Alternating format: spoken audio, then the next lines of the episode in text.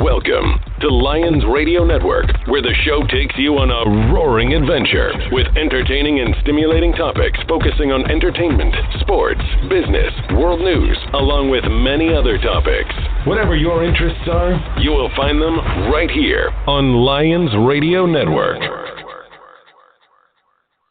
Jess Messon Broadcast is hosted by Jess Fole, a visual artist from Baltimore, Maryland. Jess invites those who've inspired her to recount their tales of becoming professional artists and creators.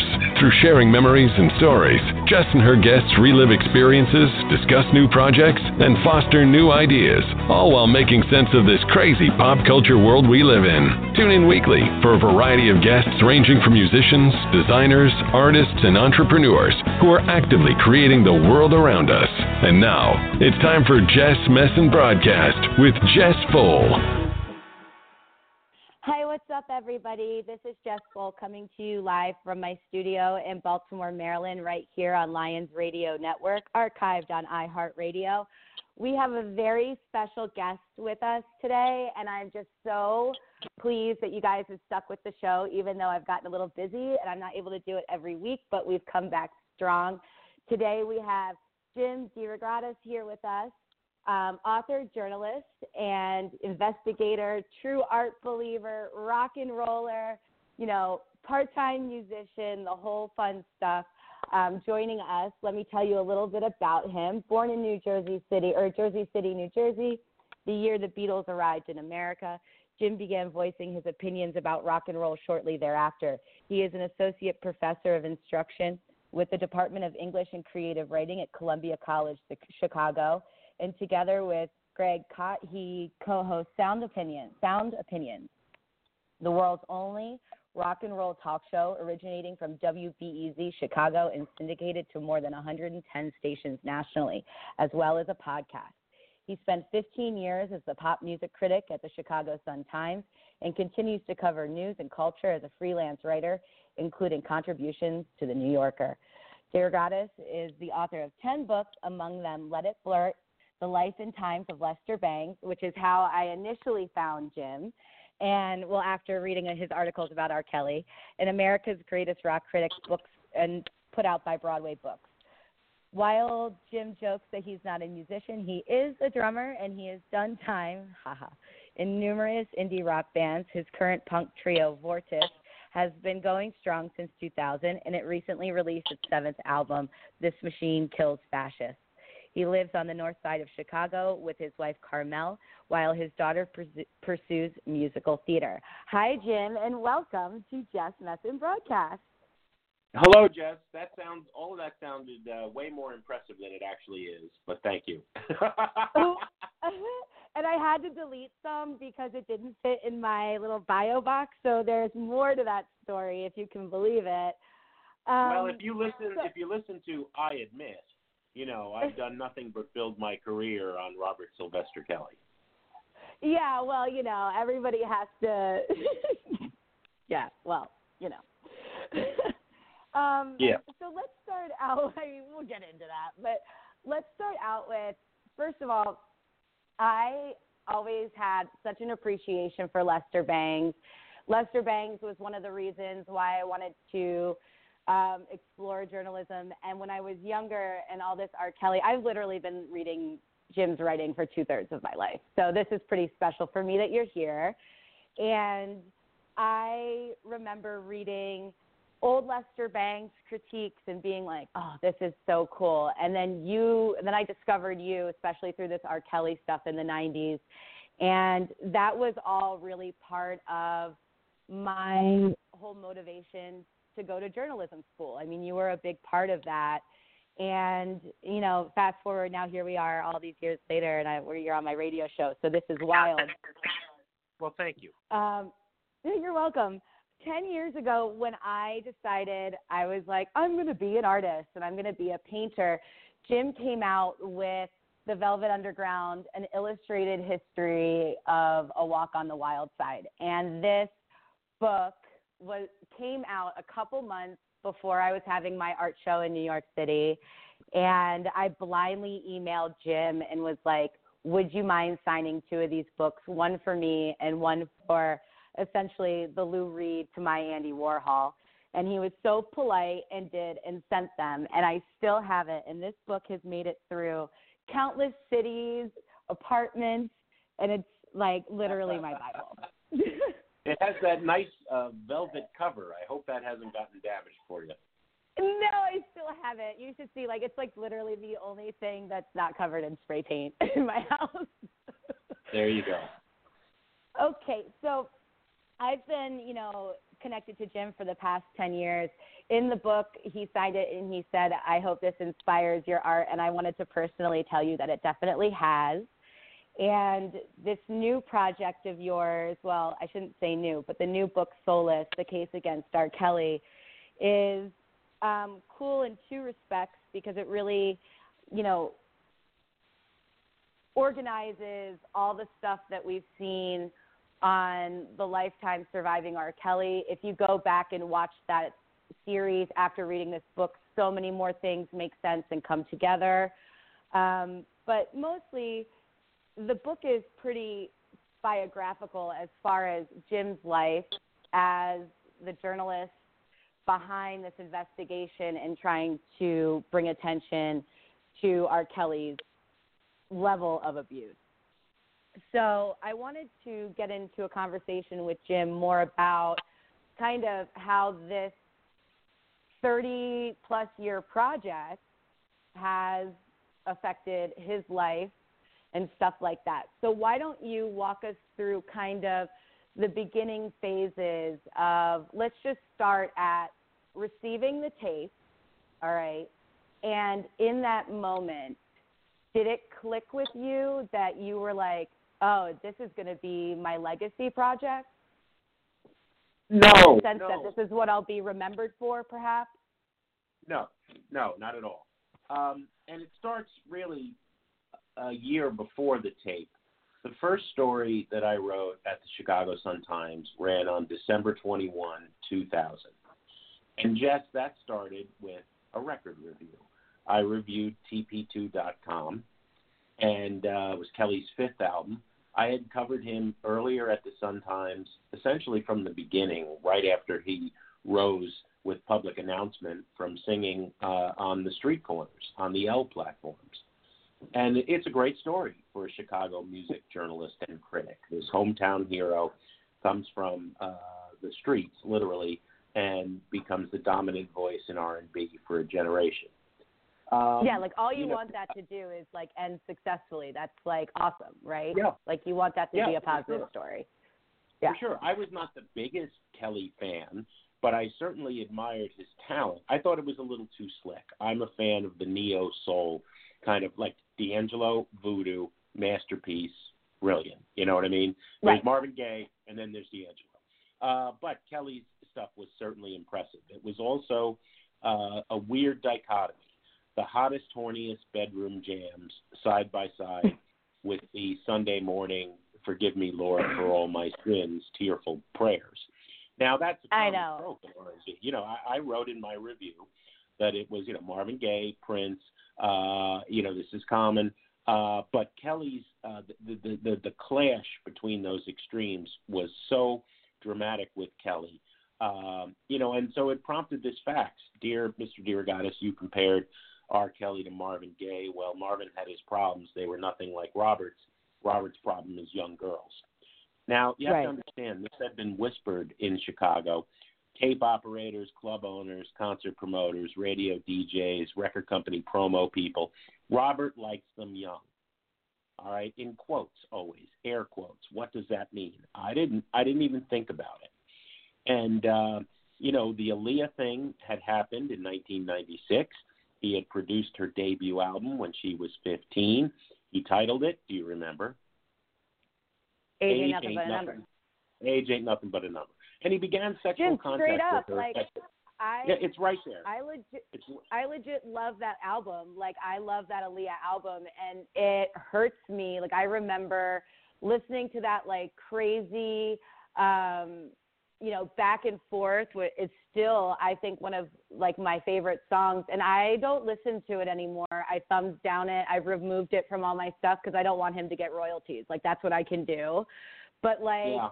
it's such it's a shame because her work on those albums and on those that on that album is incredible and it's like you know so tainted by all of this that i can't even stomach like listening to it and Well, the great the great tragedy of Aaliyah's career is that the two albums that followed, which are far more influential and groundbreaking, her work with Missy Elliott and Timbaland on the second in- Totally. in, particular, you know, uh, are not available on Spotify or any streaming platform. And the family controls those records. The only one that's regularly available is the, the one that Kelly produced. But when he Mhm. had, you know, that that had been denied by the record company, both record companies, uh, both managers. You know, Kelly wouldn't talk about it. Aaliyah wouldn't talk about it. It came and went as this mysterious. Was this just a PR stunt? Was this real? So when I got this fax in 2000, there were a lot of details there, and I began looking into. I didn't think I could ignore it. At first, I threw it in the slush pile and thought this is a player hater.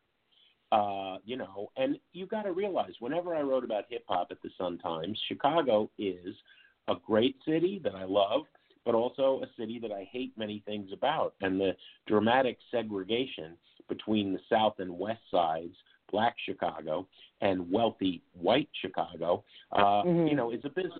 So I'd be reviewing hip hop or R and B, and you know, especially with hip hop, it was always, "Why are you writing about that? That's noise, not music." So I just thought this was another player hater.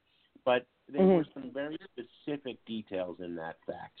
Uh, that the, the Chicago police had been investigating him for some time, that there had been a lawsuit filed by a 15 year old with whom he began sexual contact in 1991.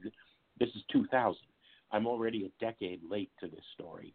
Uh, Right. You know, and that she had Well, sued it's like him. just like even you saying that just makes my skin crawl. You're like, oh, you know? yeah. Like, like, yeah, oh no, I mean, essentially from the be- his entire career, uh, he was abusing his position of wealth and fame to pursue illegal sexual relationships with underage girls, and that was our Mhm. nut graph in the story. On December 21, 2000, Jess, uh, me and Abdon Pallasch, the court's reporter who who helped, uh, we thought he was done. We have laid out the evidence of what really happened with Aaliyah of what happened with victim number one, Tiffany Hawkins, that there were numerous 14 and 15 year olds, including a 14 year old girl that he was having an ongoing sexual contact with. We thought we had made the case, and nothing happened. The videotape showing that 14 year old I just mentioned uh, appeared in my mailbox at home. You know, I, I, I tried to work at home as much as possible. I couldn't sit around the office in my sweatpants and, and blast loud music. I was trying. yeah, to I'm I'm in my onesie right now, so I totally get it. There. I, I do not have pants on. You know, I mean, this is the joy of radio. Um, Right. you know, I, I, I I just finished transcribing an interview with Alicia Keys, and the phone rang and it said, "Go to your mailbox." I was listed in the phone book, and uh, that's all it said. Go to your mailbox. Gruff voice, and there was a 26 minute, 39 second videotape of uh, him having sexual contact with, urinating in the mouth of, ordering around like a zombie sex slave, uh, then 14 year old Reshona Landfair. And that was the Mhm. case that got indicted. But that trial didn't happen until 2008. You know, they used uh, every bit of his wealth and gamed the system to drag that out. And then he was acquitted. So, you know, I mean, there were, there were so many points in my 20 years of reporting where I thought he was finished. I mean, now today, as we talk, he sits in jail, uh, having been denied bail by the state of Illinois and by the two federal judges uh, uh, overseeing the federal cases. He faces 195 years in prison. Nobody in the history of popular music has ever had criminal sexual charges this dramatic. I mean, he's you know when he sang "I'm the world's greatest," you know, back in 2000. Uh, uh, to, yeah, right. you know, I mean, yeah, he, he he has he has broken that record, and and the, you know the tragedy, as far as I'm concerned, is that it took uh, 30 years and 48 women whose names I know who say that he ruined their lives uh, for that to happen. Why did that happen so long? That's you know, and and let's be frank, you know, like the fact that he had defaulted on child support and all that, stuff, that was a big contender in gaining, you know, the legal control over him to get this process moving again. You know, it was like we can hold him on this, we can hold him on that until we can get this together. And it was like there seemed to be kind of so many irons in the fire this time around that it was like if his lawyers come at us with this to get him out, we can keep him here for this. You know what I mean? And it seemed to be a little more calculated. But I'm not going to lie to you, Jim. Like, I think I'm still skeptical of even the outcome of this thing. I mean, I know he's like financially disabled much more than, you know, like doesn't even nearly have the resources he used to have. But, you know, the track record of this case is like one of those things where you put up your hands and you're like, wait, what? And no, I know, I know. Well, and you got to put it in the context of our bigger society, Jess. You know, Nirvana's In Utero had not come out when Dr. Anita Hill testified on on Capitol Hill about Clarence Thomas and what has changed between Anita Hill and Dr. Christine Blasey Ford. Rape culture reigns supreme. We're talking about the Me Too moment. The conversation right. has begun. The work that Tarana Burke started a decade ago, long before Harvey Weinstein, um, you know, is really important. But wow, mm-hmm. the fight has uh, only just begun. But I really do think that with two federal cases that are unprecedented in their scope, the feds are going after him for RICO violations. That's what they use to bring down the mafia families. There's nobody in the history of popular music that's ever been hit with that. They're going after the enablers, and the enablers are now flipping one by one to keep themselves out of prison. You know, we have right, Ambassador Sondland testifying this morning in the impeachment inquiry. You know, people start to save their necks at a certain point. And our, I, I, I, you know, but hey, I've been optimistic before. I was optimistic December 2000 and uh, proven wrong. Um, you know, yeah, who knows? It's our it's our rape culture. There's little uh, we can do to change it. Well, but we and I think you know.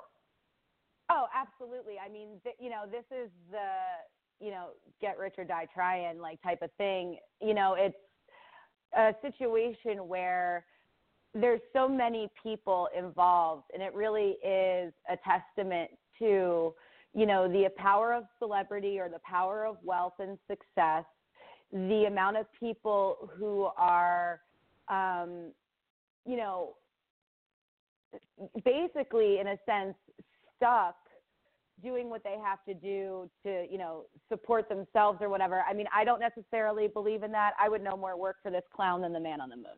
But, you know, other people have different thoughts and different lives and, you know, I I couldn't imagine it.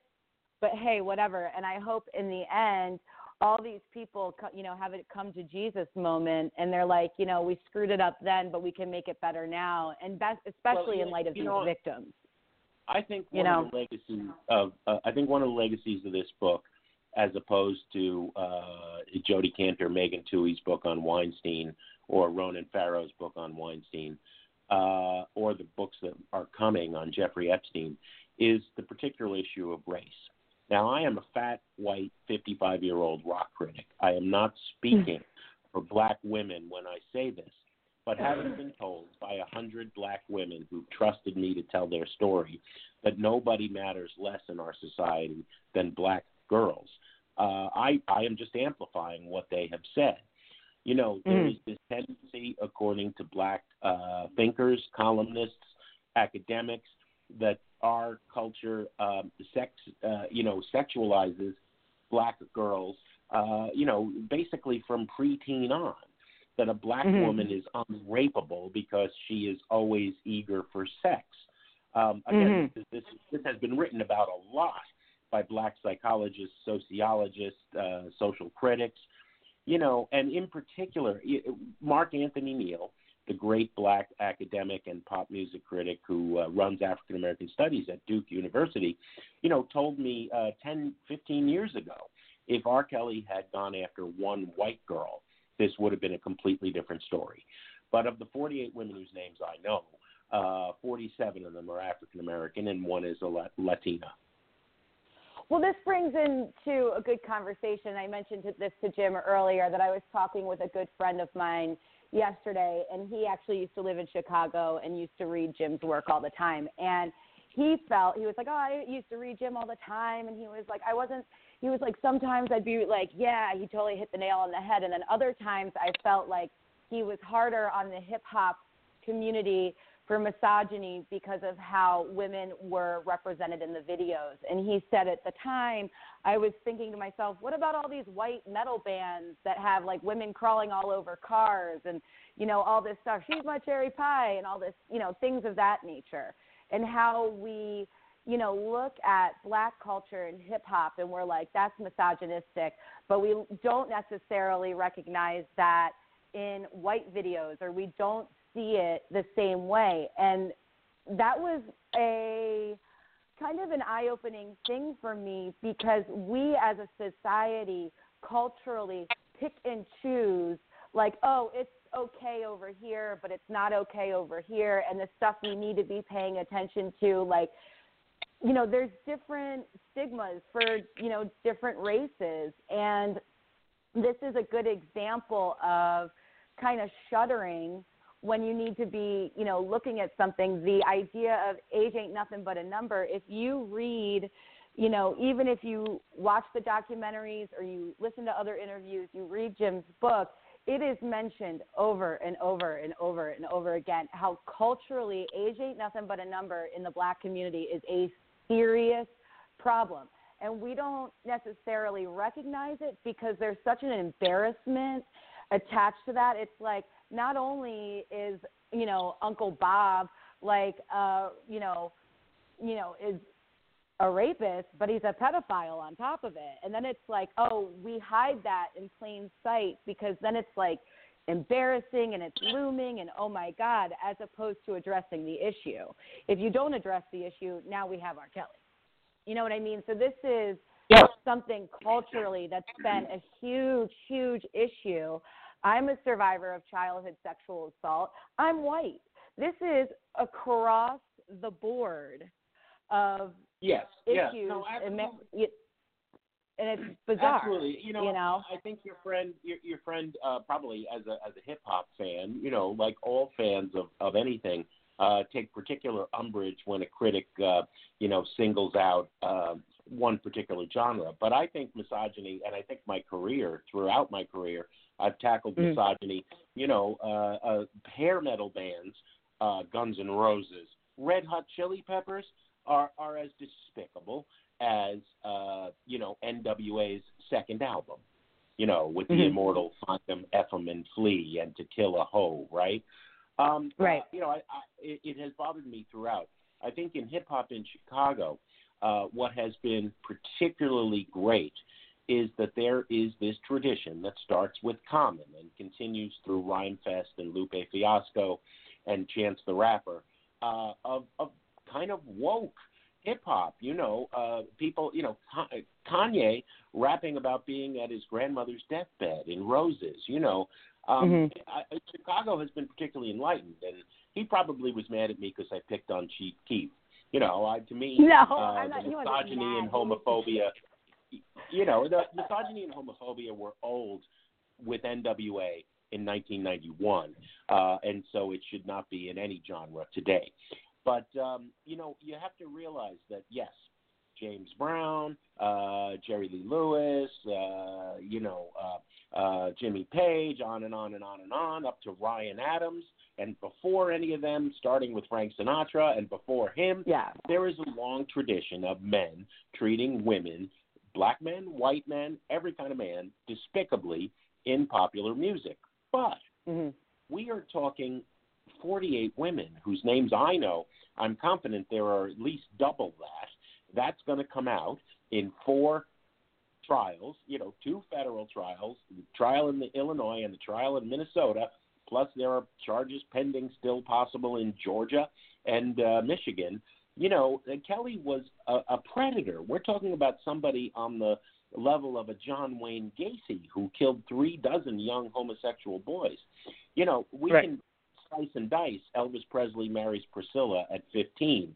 Jerry Lee Lewis marries his 14 or 15 year old cousin. It was his third marriage, right? All right. you know. Uh, no, yeah. R. Kelly legit went fishing. Like he'd go to the mall, he'd extend the fishing rod. He'd be like, "This one, this one, come on home." You know, like. Yeah, and, yeah, we're talking dozens of lives ruined, uh, hundreds. Yeah. If you extend it to the families of these young women, um, yeah, I mean, this man has been a monster, nothing short of a Manson or Gacy level monster, minus the murder. So let's talk about that. Let's talk about how, you know, R. Kelly didn't sexually assault you, but this whole project and, you know, this has become a body of work that has spanned a good portion of your lifetime. What changes did this cause in your life investigating this? Because you know, in the book you mentioned a few times that R. Kelly always had a way of ruining the holidays, or R. Kelly, you know, you mentioned in the book that you got divorced from your first wife, and I was kind of imagining. I mean, and I am in no way comparing this to myself because my biggest difficulty is paying my shit on time. You know, so Yeah. You know what I mean? Like I'm living like legit art life in that res- regard, and that's exhausting enough. This is, you know, responsibility on a whole other level. And for you, the vessel that is the one delivering this news, and for Abdon, like, how did this affect you emotionally? Affect you know your family because we think immediately of the victims. When you watch the Lifetime series Surviving R. Kelly, you see family members, you see other journalists interviewed, you see, you know, and all these people. I mean, it's it's remarkable the scope and the stretch of who has had to be involved with this to bring it to this Yeah, well, point. you know, it's not a, it's not something I like to talk about endlessly, Jess, because when I look at any uh, stress and ulcers and ruined relationships, I never started smoking until the R. Kelly story. What an idiot! Um, you know, it's nothing compared to what these women have lived through, and they are Mhm. the heroes of that book. You know, that having been said, look, if you're a journalist uh, sometimes uh, James Brown dies on Christmas morning, and you've got to tell your young daughter, we got to wait to open our presents because Daddy has to write this story. Um, that comes with the terrain, you know. And then if it's New Year's Eve or or or uh, you know Thanksgiving morning, and you've got a woman on the phone saying, uh, "I've followed your work. I trust you to tell my story. No one will listen to me. R. Kelly ruined my life. Can I talk to you?" Um, I don't think you're a journalist or a human being if you don't take that call. So, you know, it always comes back to the women for me. I was only ever just trying to amplify uh, and to be sure, uh, uh, report on and confirm what dozens of young women were telling me and their parents and their loved ones and people of conscience who split from Kelly you know, you, you're hearing these stories. They're coming to you. You kind of just go into reporter mode. Uh, you know, it's like, and hey, right now, you know, there are journalists in Syria wearing flak jackets, hoping they don't get shot, trying to tell us the news. Totally. So, you know, it's all relative. It's all relative. This is the job. So that's a good You know, it's a good point to start talking about like morals and ethics because I agree with you. Like morally and ethically, there's no way I could hang up that phone. And we, I mean, I'm an artist now, but I took the journalistic oath. I, you know, I when I graduated from school, everything was changing as far as you know journalism. Newspaper crash, blogging hadn't started yet. You couldn't get paid for your blog. Like it was just a nightmare. And I, you know, was like, oh, I'm, I want to film rock bands, you know. So I put my Yeah. concentration into broadcasting and ended up, you know, merging that element with my love for music and that's how I started to get my feet wet and eventually was like, "Oh, I think I'm a painter." But um, you know, through this whole process of you know, having the luxury and the opportunity to tour with some of the greatest bands of all time. And then to get close to inner circles like that and to really see the dynamic of not only the music business but entertainment as a whole especially being a young female in it i mean i look back at it and i was always like yo this was so fun i think i let a you know i don't think i know i let a lot of stuff roll off my back that because I wanted to be where I was. You know, like I kind of knew. I remember thinking to myself, well, Jess, what do you expect? You're working in a primarily male dominated industry. You got to deal, you know, which is pretty wild to think about. Um, yeah. When I became an artist and really started putting all my focus into my painting and building this up, you know, the question of morals and ethics kind of came back around for me from all the things that I was taught about from the Jandoli School at St. Bonaventure. And it I applied all those journalistic morals and ethics that we learn, the legalities and everything, to my artwork. And I feel like my artwork has been very investigative. And over the years, I've questioned often, you know, like I'm here delivering artwork, it gets better. You know, I haven't really done any fucked up shit you know, but you have artists out there that we just make excuses for because their work is so amazing or whatever. And being in the position I'm in, I know so many talented musicians, authors, painters, visual artists that, you know, are just morally and ethically good people right? You know, yeah. everyone screws up and they, you know, they make mistakes. But there's, you know, there's R. Kelly and then there's, you know, like Jess Holt. Like I'm not, you know what I mean?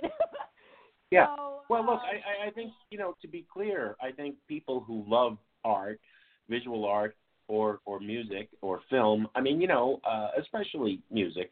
You know, I am a rock critic. I am uh, proudly in favor of sex, drugs, and rock and roll. Um, to me, the core of great art, you know, I mean, this comes from Lester Bangs. Uh, you know, Lester was forever in all of his work railing against nihilism, which is the negation of life. And you know what he told me when I was 17, when I, I spent a day with him that changed my life, you know, was mm-hmm. good rock and roll something that makes you feel alive. And I would say that that's true of of all art and that doesn't mean mm-hmm. that sometimes it's not sad or disturbing or uh, you know can great art be made about sexual assault yes absolutely let's look at tori amos right mm-hmm. um, you know and, and a million others right um, uh, but it is essentially at its core i think life affirming and not uh, reveling in the negation of life nihilistic uh, so i think uh, you know uh, yeah, I, I think this is one of the legacies that the Me Too movement and Black Lives Matter is leaving us. Uh, you know that we're going to have to call out art that uh, is racist or sexist or condoning misogyny or homophobic, and we need to do it with louder voices. Because you know, mm-hmm. I mean, if you listen to Sound Opinions, you've read my work forever.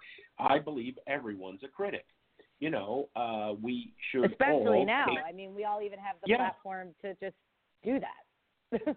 yeah, and, and anybody who takes art seriously should be uh, talking about it and uh, calling it out I when agree. it falls short of your personal ideals. So we're going to have to, you know, it is never just mere entertainment.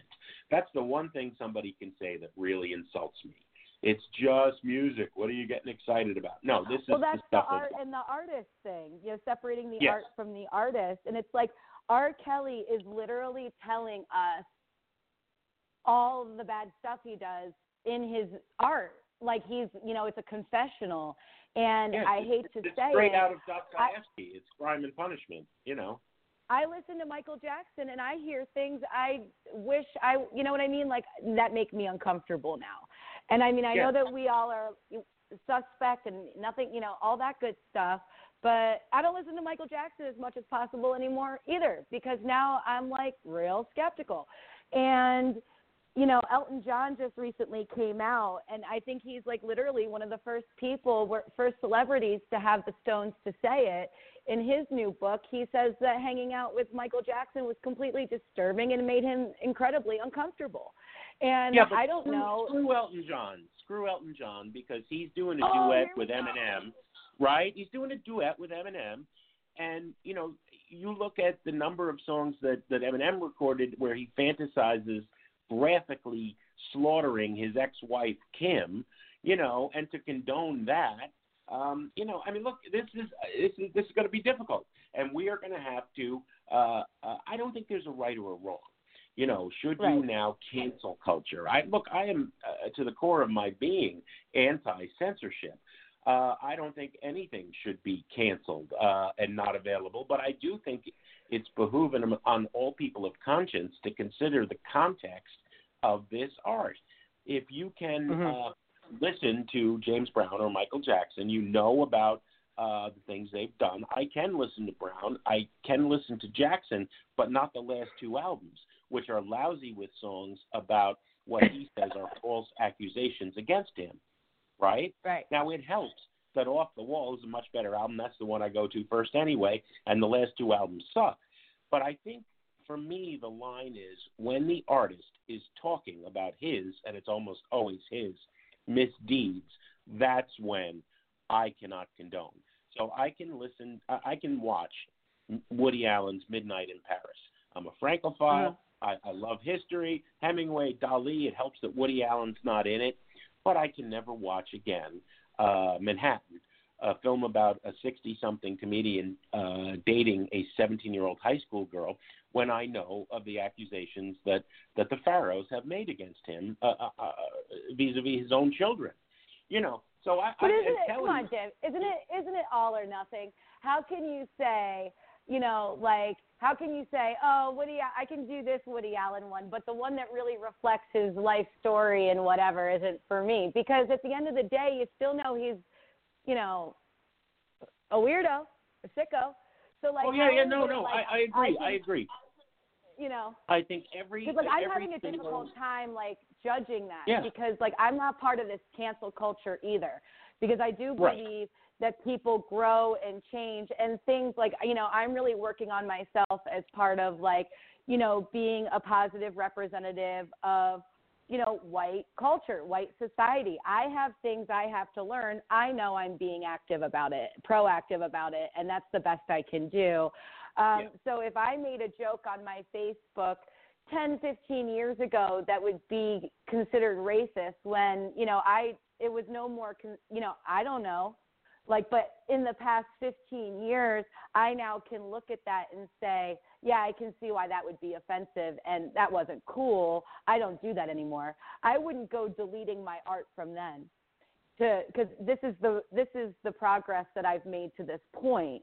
But when the artwork, when it's like legitimate and the artwork is really reflecting this stuff and it's all this like I couldn't yeah like I can't watch Woody Allen he makes me sick. No no listen Jess to be clear you know? what I am saying what I am saying yeah. is both of us are adamantly against censorship. Anybody right. with a brain would be. Uh, but I'm not going to make the decision for you, and I don't want you making the decision for me. And Lord knows That's we don't want some jerk like Michael Pence making the decision for all of us, right? so uh, I think the only there's no right or wrong in art. You know, I think that it's just a matter of being aware of the context, and each of us chooses our own line in the sand. You know mm-hmm. what I mm-hmm. mean? And we have that conversation. You know, and then we then we have that conversation uh, with each other. Um, you know. Yeah, uh, I mean, awareness is key, and denial. It, you know, like I think we definitely do. We have a blind eye situation, or we deny because you know we hold people to such an esteem. And I think, you know, there's a lot of power in if we just say, yeah, you know, they're really great at what they do, but man, they're pretty fucked up in real life, like, or whatever. At least, you know, like we're being honest with each other and we're seeing things for the actuality that it is instead of being like, oh no, not Michael Jackson, no, not R. Kelly, not ever. Why not these people? Why are they infallible? And now that yeah. I'm involved with this industry to the degree I am, and I've experienced what I've experienced, it's really interesting to see, you know, society revere our celebrities as like they can do no wrong. And it's like they're human. They're fucked up. You know what I mean? Like they're no. Well, different. this is this is the chronic. I think this is the most insidious problem of our time. This is why we have a reality television, uh, uh, you know, personality in the White House. Um, you know, I think it's it's the great American drug. This this this celebrity more even than the lust for money. Um, and you know, it's it's it's got to Well, end. that's true because look at how many people think that they're all famous and stuff on Instagram, and it's like you're not really like that's just that's ego fame. That's not even in your bank account necessarily. You know, like the whole idea of I'm an Instagram model. Are you really? No, it's attention seeking. It's that at it's the adoration. You know, and you're right about Yeah. it because like there's so many platforms now where you get that um you know that that you know attention but you're not necessarily getting paid for it and you're really looking at each other like really wow you need well, and that you see the despicable the despicable things people do on reality TV just to be uh you know, five minutes famous. I mean, Jesus Christ, Sean Spicer lied to the American public and enabled a fascist leader to uh uh, uh take hold and and now he's dancing with the stars. You know, I mean it'll be a cold day in fucking hell before I watch that crap. I've never watched that show because I will not do it. Like, I mean, I don't watch reality TV necessarily to any degree, except I will say that I do watch The Bachelor because I find that to be like really funny in a very pathetic way. But um, I don't know why. It's like probably my guilty pleasure. But um, no, I agree. It's just you know wild to see how all of that has changed, and it's you're right, completely fueling a different perspective and the way that we just even have parlayed that into excusability in politics and stuff. It's like, what are we doing? What are we doing? Yeah. And yeah, it's not. Well, you know, I mean, Well- this isn't new. It was the cult of personality that led to Stalin, and the cult of personality that led to Hitler. And uh, you know, it's like this is a signature moment. The day that Elijah Cummings dies, that we've got to wake up, is what he was saying. Right. Yeah, I know. Being in Baltimore and stuff, this is a big deal for us today. So, and he was such a great, you know, leader and advocate for positive things for Baltimore. Much like Chicago, we have a lot of the same issues here as you do. So, you know, I really did see a lot in this book that I was able to relate to because I understand the politics of Chicago. And before I let you go here, there is one question I, or you know, I want to raise with you.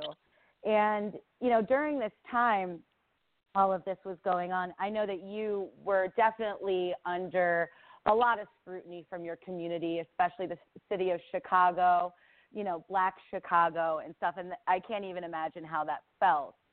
And when you're in a city where you have the likes of Oprah Winfrey and Michael Jordan's playing basketball with R. Kelly every Sunday, and the Obamas, the Obamas Yeah. are lawyers. All right, they're involved in the legal end of Chicago. They're involved, you know, Obama's senator at this point. And my big yeah, question well, we have the Reverend Jesse Jackson, uh, you know, spiritually advising and counseling R. Kelly. Yeah. Uh, Well, you can I- I- say I with think- that, you can say with Jesse Jackson, oh, he's trying to change me and heal me. And like, I can already imagine the excuses for that. All right.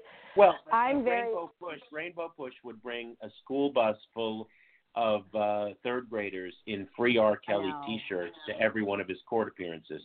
I, I think the black community failed uh, dozens of young black girls, and I think that's unconscionable. You know, from Oprah to Obama to Jordan to Jackson, but also the civil attorneys failed, and the criminal court failed, and the schools failed. The fact that he would go back to Chicago public high schools and cruise for 15 year olds and 14 year olds. Uh, you know, every system in Chicago, including journalism, aside from a handful of us, me and Abdon Pallasch and Mary Mitchell at the Sun Times, not letting this story go, everyone failed dozens of young black girls whose lives were, and when I say lives were ruined, I've seen the scars where they tried to kill themselves slitting their wrists. I've seen the hospital reports from taking bottles of pills. I've seen the police reports from driving into oncoming traffic on Michigan Avenue. Uh, you know, you you you you talk about uh, coming forward and going on surviving R. Kelly or talking to me for your 15 minutes of fame, and that is just bullshit. I mean, what what happens is these women were vilified by their own communities, their own churches, their own families. Uh, they were called the most horrible sort of despicable liars and and whores and uh, uh, worse. and uh, you know their life was made into living hell. Nobody got rich Mhm. and famous talking against this man, including me. you know, Well, but again, and not to be you know- and not to be forgotten that with this, you know, anybody who's a victim of sexual assault, rape, whatever, like inevitably sometimes the odds that you'll see that predator again, if it's like a blind rape or something like that that happens on a street is one thing. R. Kelly is like in your TV. He's on your radio. You can't escape. that's what so man. many of these women told me that they could never escape him. That he'd be at Right. their family, you know, he'd be playing at their family barbecue. He'd be at their kids' you know, kindergarten graduation ceremony, I believe I can fly. You know, it, Right. it, it and they were traumatized anew every single time. I'm sure Dr. Right. Uh, you know, Dr. Anita Hill feels that way whenever she sees a picture of Clarence Thomas and Dr. Christine Blasey Ford whenever she sees Kavanaugh screaming about how much he loves beer. Um, you know, it, it's uh, it it is a systemic problem. I mean, basically, It's weird I think, times, man. you know, all, all white men should be uh, denied any position of power and influence for about a good eight or nine centuries, and we'll just be beginning to tip the scales in the right direction. Well, It could be a start. Well, Yeah. all right. I'm going to let you go because I know that you have uh, a lot going on today, and I just, you know, really want to take the moment for th- to thank you. This is, in a way, my Lester Bangs moment, and I hope we get to meet someday.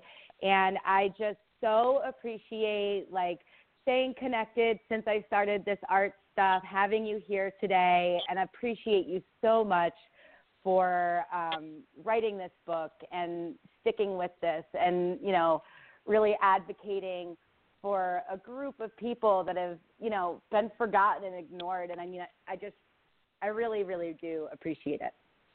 So well, thank know. you so much, Jess. I really I, I appreciate your interest, and those are two kind words.